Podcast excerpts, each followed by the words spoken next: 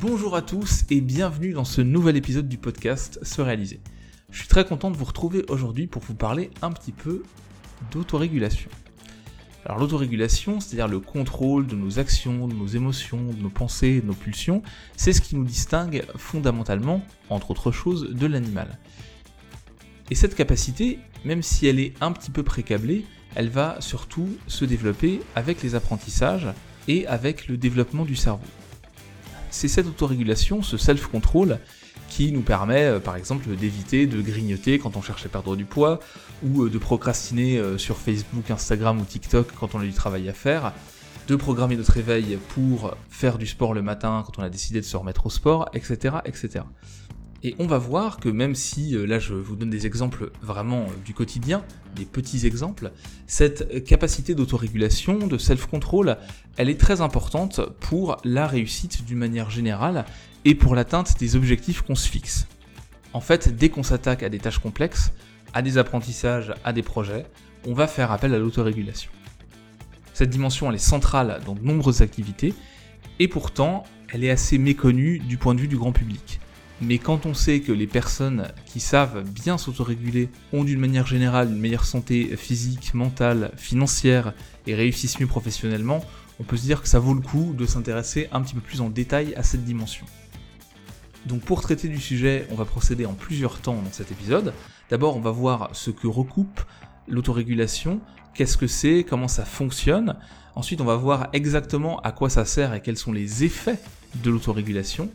Et puis enfin, comme d'habitude, on va terminer par quelques applications concrètes, quelques approches pour vous aider à développer votre autorégulation, soit d'une manière générale, soit en lien avec un domaine spécifique. Voilà pour le programme, commençons sans plus attendre. Pour commencer, je tiens à préciser immédiatement que l'autorégulation, ça ne veut pas dire qu'on est en maîtrise de tous ces comportements en permanence et qu'on est capable de tout contrôler. Quelqu'un qui est dans l'excès, comme d'habitude, comme pour toutes les dimensions psychologiques, va plutôt être dans des conditions psychologiques qui ne sont pas très très bonnes. Si vous êtes dans l'excès de contrôle, dans l'excès d'autorégulation, vous allez verser du côté de l'inhibition, du surcontrôle, et vous risquez de passer à côté d'expériences agréables, vous risquez de manquer de spontanéité, d'avoir un contrôle et une gestion émotionnelle qui va pas être super, et donc l'excès d'autorégulation et, comme tout excès, à proscrire.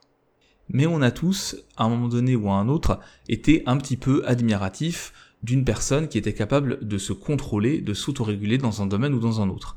Ça peut être le fait de voir un collègue qui ne se laisse jamais perturber par un imprévu, par un contretemps au travail. Ça peut être le fait d'observer un ami qui va refuser de prendre un verre de plus, ou qui va réussir à contrôler parfaitement son alimentation, ou qui arrive à se lever tous les matins pour aller courir, pour travailler sur sa santé, sa condition physique.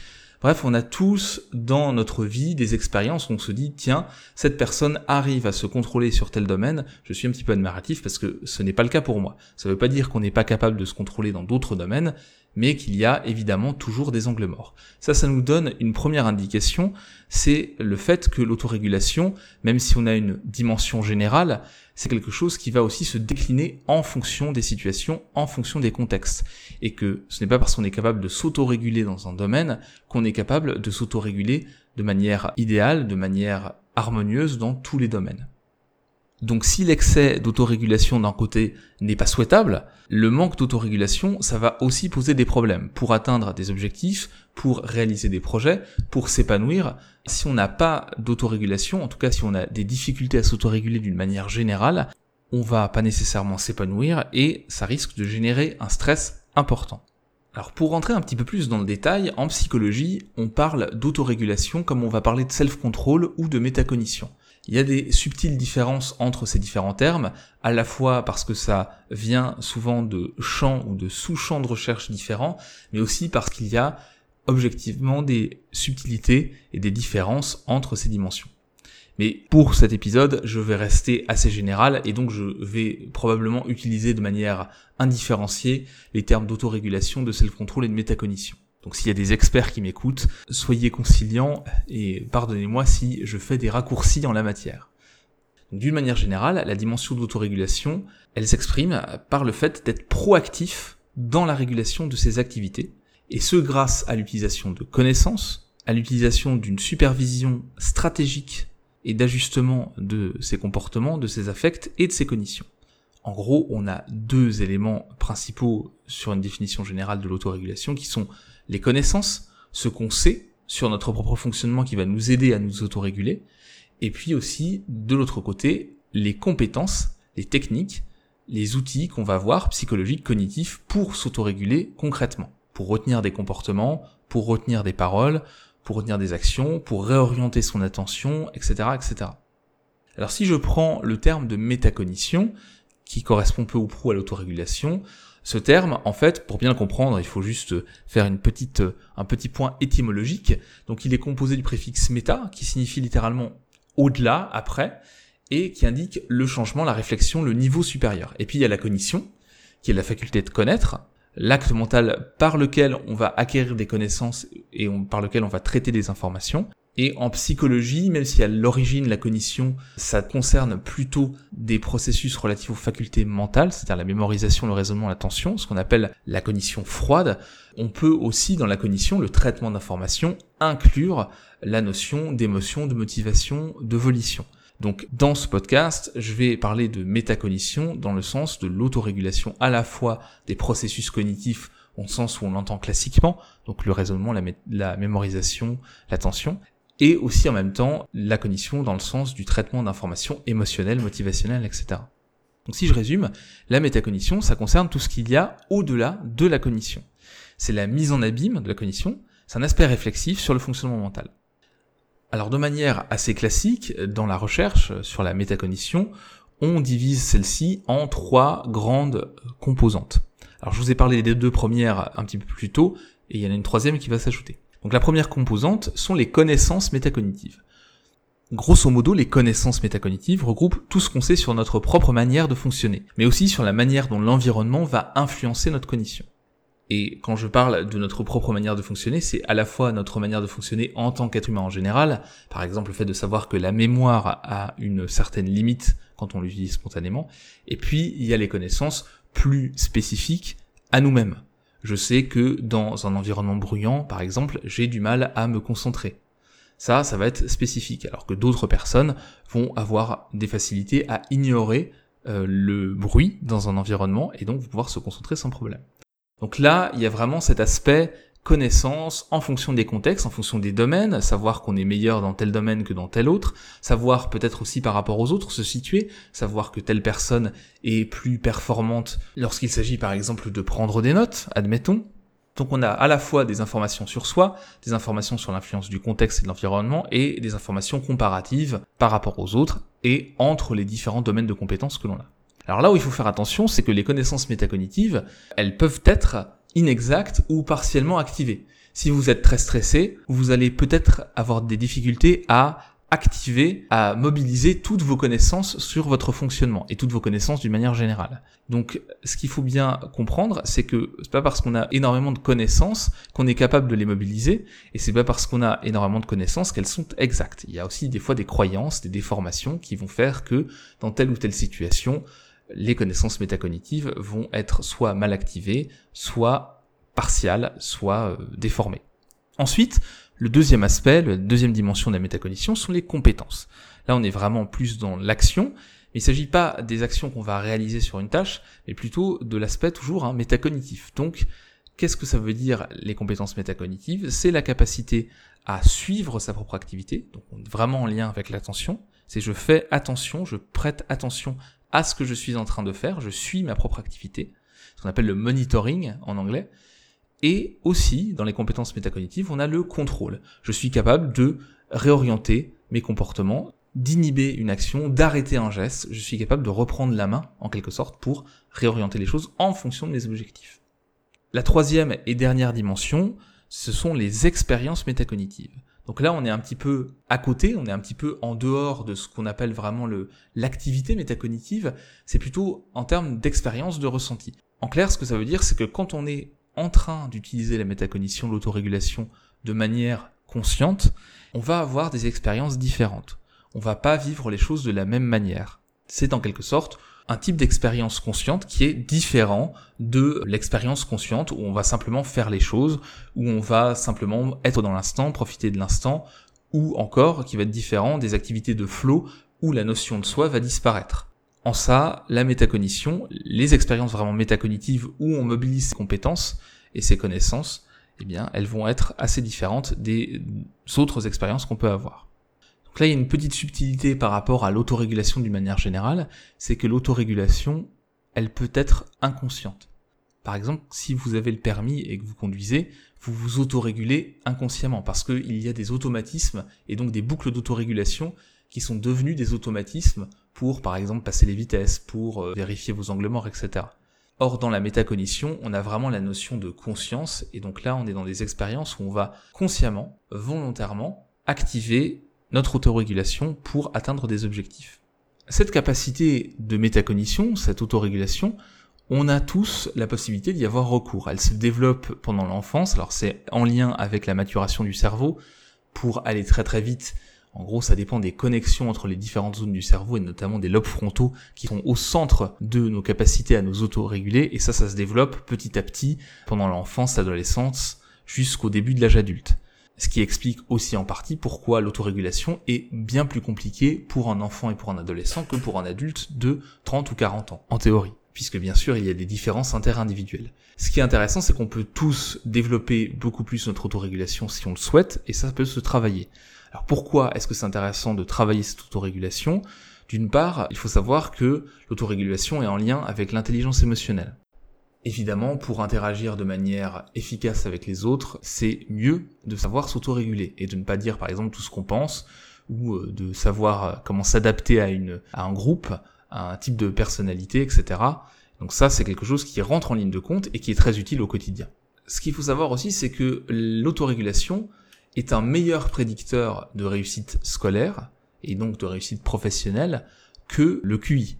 Donc là où on peut se dire que l'intelligence fait tout, il faut bien comprendre que l'autorégulation, la métacognition, c'est quelque chose qui est encore plus important que ça, puisque quelqu'un qui a une bonne autorégulation va aussi avoir une meilleure intelligence émotionnelle et va mieux contrôler ses comportements, va mieux réussir à gérer ce qu'il fait pour atteindre ses objectifs, et ça c'est très important pour être plus efficace au niveau professionnel, pour avoir de meilleures relations, pour mieux s'insérer socialement, pour s'adapter aux changements, mais aussi pour avoir une meilleure santé physique, une meilleure santé mentale, etc. Hein, puisqu'on a pu mesurer qu'il y avait un lien entre toutes ces dimensions et le niveau d'autorégulation de métacognition chez les individus.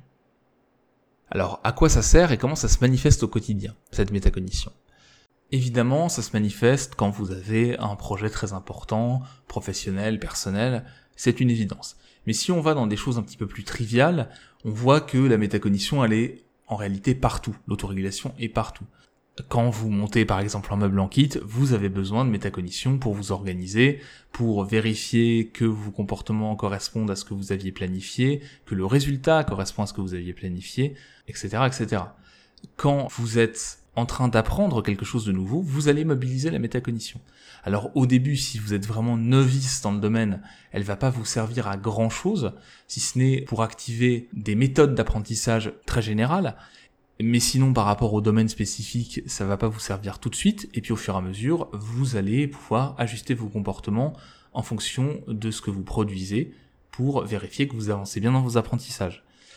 Dans le domaine aussi du mouvement, dans le domaine physique, les sportifs vont utiliser la métacognition.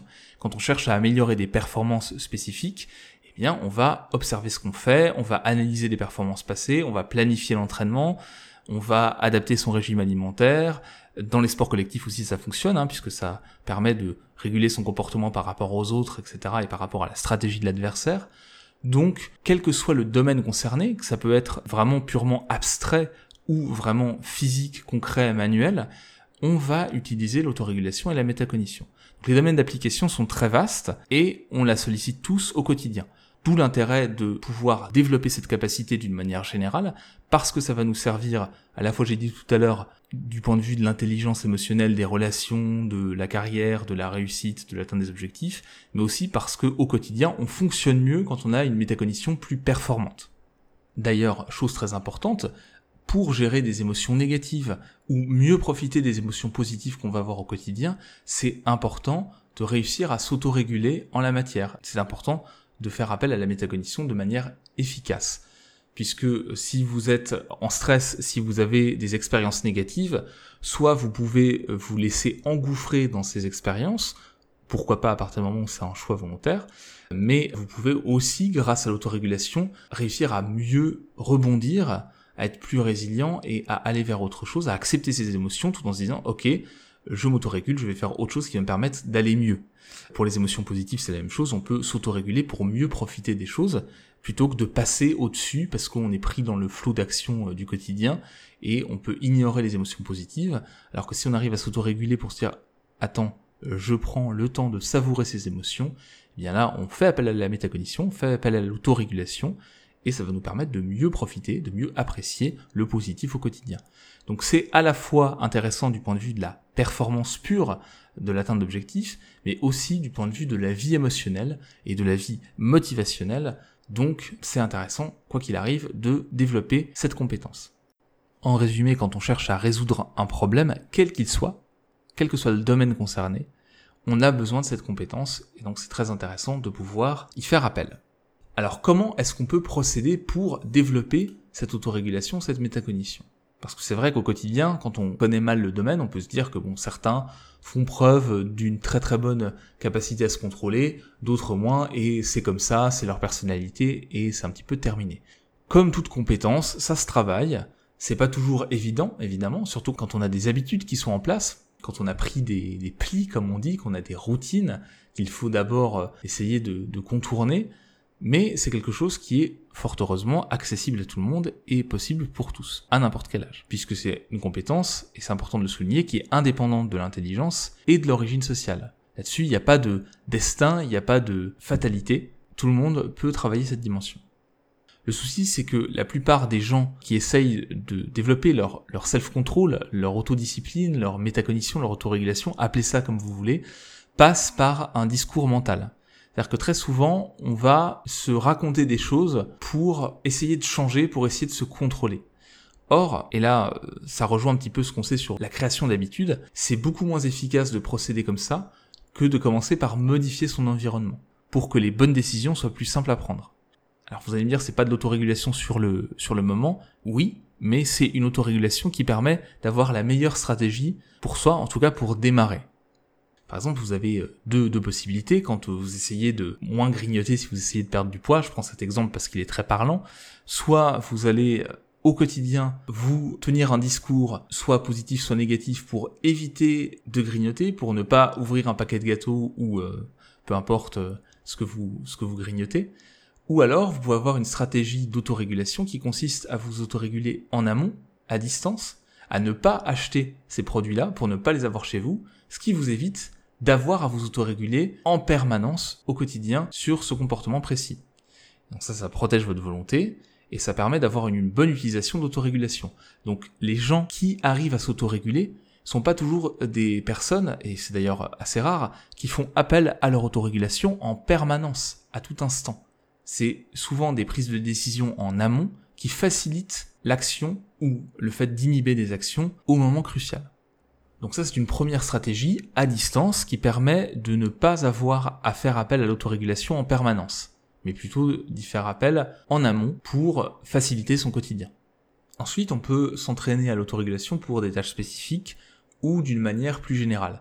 Le principe, c'est de toujours commencer avec des tâches assez faciles pour soi, c'est-à-dire de cranter l'effort. Par exemple, vous n'allez pas vous mettre à courir un marathon si vous avez jamais fait de course à pied de votre vie. C'est pas du jour au lendemain que vous allez courir un marathon. Il faut d'abord commencer par courir lentement, sur de petites distances, et puis augmenter au fur et à mesure la charge. Pour l'autorégulation, c'est un petit peu la même chose. Vous pouvez pas du jour au lendemain contrôler toutes vos actions en permanence si tant est que ça soit souhaitable. Mais quoi qu'il arrive, même si c'était souhaitable d'être en permanence en autocontrôle, ce qui n'est pas le cas, eh bien, c'est impossible à faire du jour au lendemain. Il faut d'abord développer un petit peu votre muscle d'autorégulation avant de pouvoir y faire appel assez facilement et à la demande. Donc si vous n'avez pas forcément d'idée sur quel domaine travailler, on peut commencer par une évaluation des zones de difficulté. C'est-à-dire que vous pouvez commencer par réfléchir aux domaines dans lesquels vous avez du mal à vous contrôler d'une manière générale. Ça peut être par exemple le fait de ne pas procrastiner euh, en regardant des séries euh, en boucle sur Netflix, ça peut être euh, le fait de ne pas réussir à contrôler son alimentation alors même qu'on veut ou prendre du poids ou perdre du poids, ça peut être le fait de ne pas réussir à se concentrer au travail ou à perdre du temps à trop discuter avec les collègues. Ça peut être plein de choses en lien avec les loisirs, en lien avec la détente, avec la gestion du stress, avec le travail, avec les relations, etc., etc. Donc commencez par lister un petit peu tous les domaines, à identifier les domaines dans lesquels vous avez du mal à vous contrôler assez régulièrement. Ça peut être très impactant pour votre vie et vos objectifs, ou moins. L'idée dans un premier temps, c'est vraiment de lister les choses. Ensuite, je vous invite à réfléchir à ce qui rend difficile le fait de dire non. En gros, qu'est-ce qui rend l'autorégulation difficile? Quand vous enchaînez les épisodes de série Netflix, qu'est-ce qui vous empêche d'arrêter? Qu'est-ce qui rend le fait d'arrêter difficile?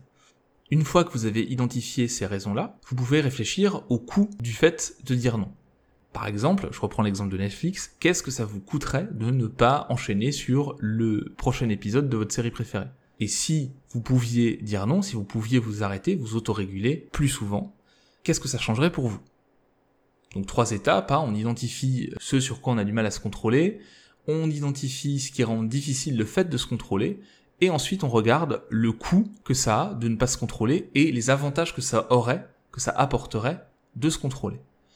Et là, on a tous les éléments pour prendre des décisions et on peut se dire euh, en toute conscience qu'on n'a pas forcément envie de se contrôler, que ça vaut pas le coup, que l'effort demandé par rapport aux bénéfices apportés n'est pas intéressant, ou au contraire, que l'effort est pas si important que ça et que les bénéfices pourraient être très très importants. Donc là, ça vous permet de choisir un petit peu vos priorités en termes de développement d'autorégulation. Ensuite, on va changer un petit peu euh, de réflexion. On va regarder les zones de maîtrise.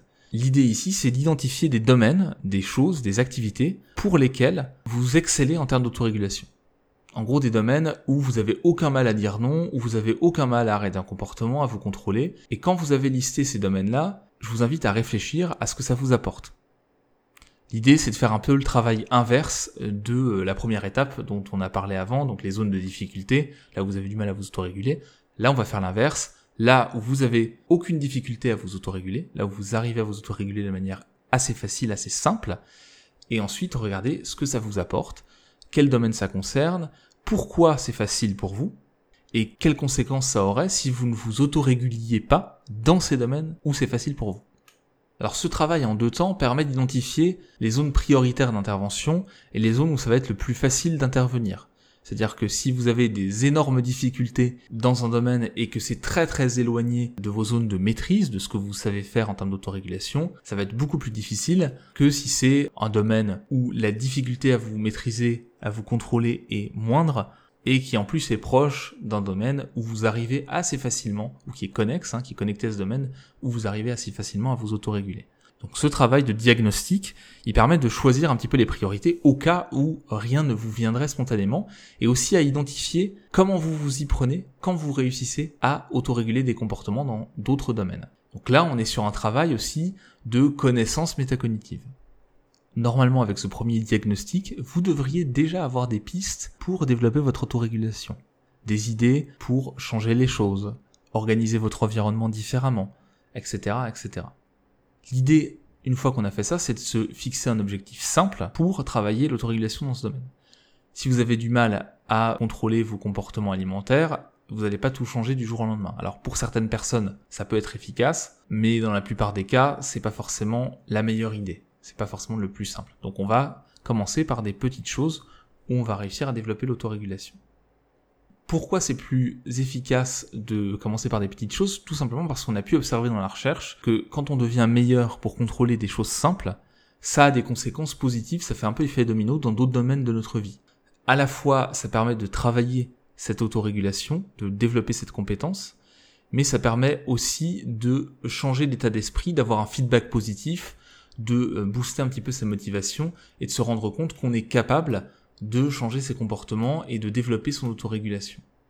Donc pour faire euh, ce travail de définition d'objectifs précis dans l'autorégulation, par exemple, si vous voulez faire quelque chose de très simple, en termes d'activité physique, vous pouvez vous dire, si je reprends l'exemple du marathon, eh bien je vais commencer par marcher 5 minutes par jour pour ensuite augmenter la charge au fur et à mesure.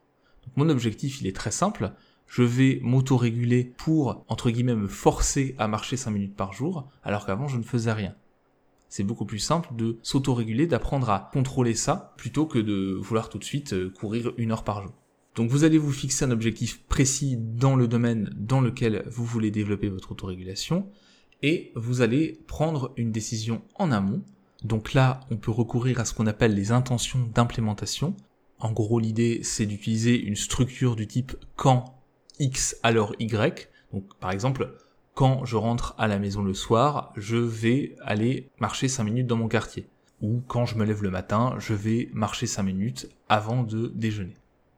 Pour faciliter encore les choses et faire en sorte que votre autorégulation soit sollicitée mais sans aller puiser dans des ressources et des réserves extrêmement importantes, vous pouvez identifier des modèles, pour commencer, des personnes qui font ce que vous aimeriez faire, donc là c'est plus un boost motivationnel, vous pouvez ensuite déconstruire un petit peu de là où elles sont parties, hein, si c'est quelque chose qui fonctionne. Alors dans le domaine du sport par exemple, ou dans le domaine de l'alimentation, on peut trouver des modèles assez facilement, mais ça peut aussi être le cas au niveau professionnel, au niveau relationnel.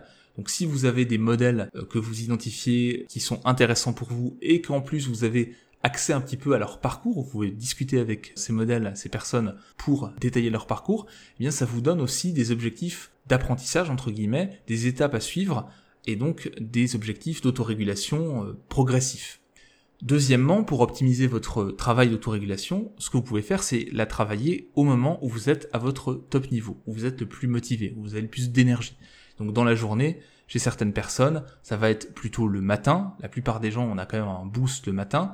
Et pour d'autres, ça va être plutôt en fin de journée. Ils vont avoir une énergie plus forte, une motivation plus forte, et donc ce sera plus facile de se contrôler. Évidemment, d'une manière générale, quand on travaille l'autorégulation, le but c'est de pouvoir avoir accès à cette autorégulation, quelles que soient les circonstances, mais commencer par la travailler dans des circonstances où c'est plus simple, ça permet de développer un petit peu votre niveau d'autorégulation, justement pour faciliter le fait d'y avoir recours dans toutes les situations par la suite, et notamment dans les situations où c'est plus un défi pour vous, c'est plus compliqué.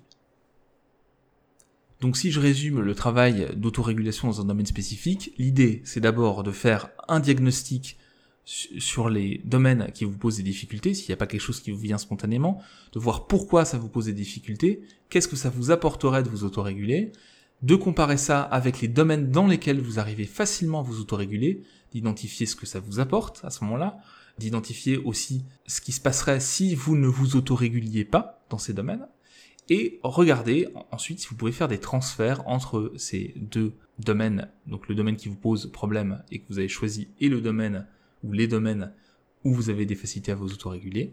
Ça vous permettra de vous fixer un objectif, et là ensuite vous pouvez optimiser les choses, le faire à un moment où votre énergie est au maximum, vous vous inspirez de modèles qui arrivent à faire ça, y aller progressivement étape par étape. Là on va aussi se rapprocher de tout ce qui est travail sur les habitudes, l'installation de routines, pour développer votre autorégulation.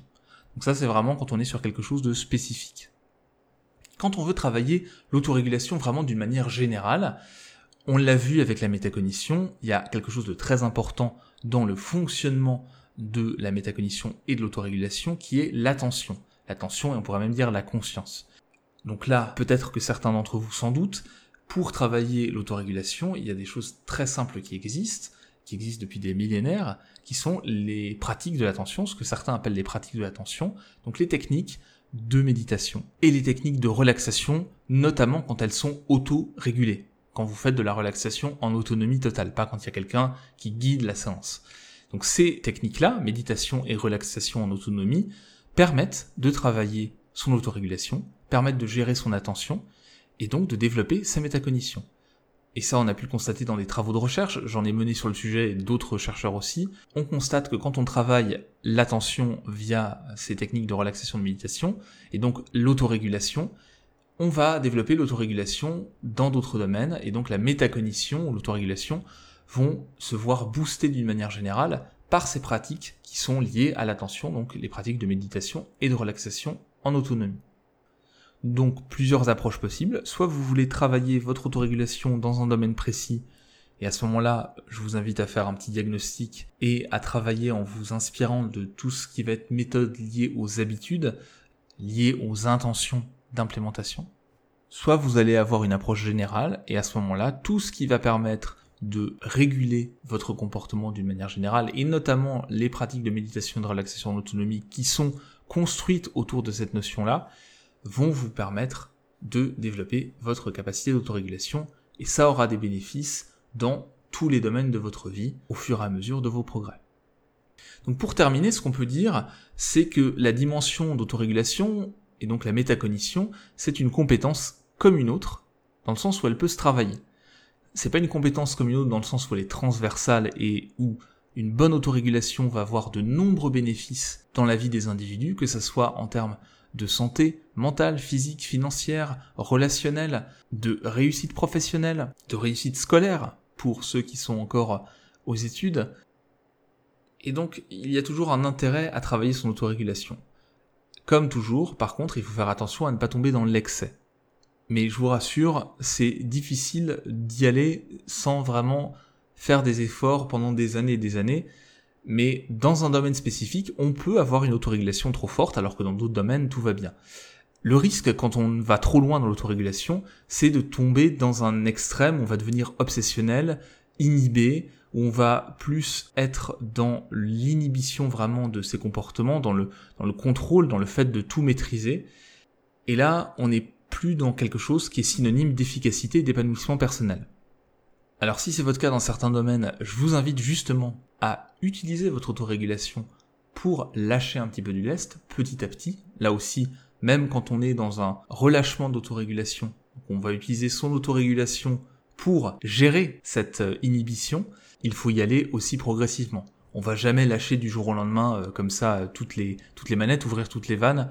Donc là aussi, allez-y étape par étape. Et pour la plupart d'entre nous qui n'ont pas forcément de problème dans un domaine particulier ou une autorégulation d'une manière générale extrêmement développée, il y a toujours un intérêt à travailler ce muscle autorégulateur, avoir une meilleure capacité d'autorégulation d'une manière générale, notamment parce que ça va nous servir en situation de stress, en situation de crise, en situation où il y a des enjeux, d'avoir un peu plus de réservoir, avoir un muscle un peu plus puissant en termes d'autorégulation.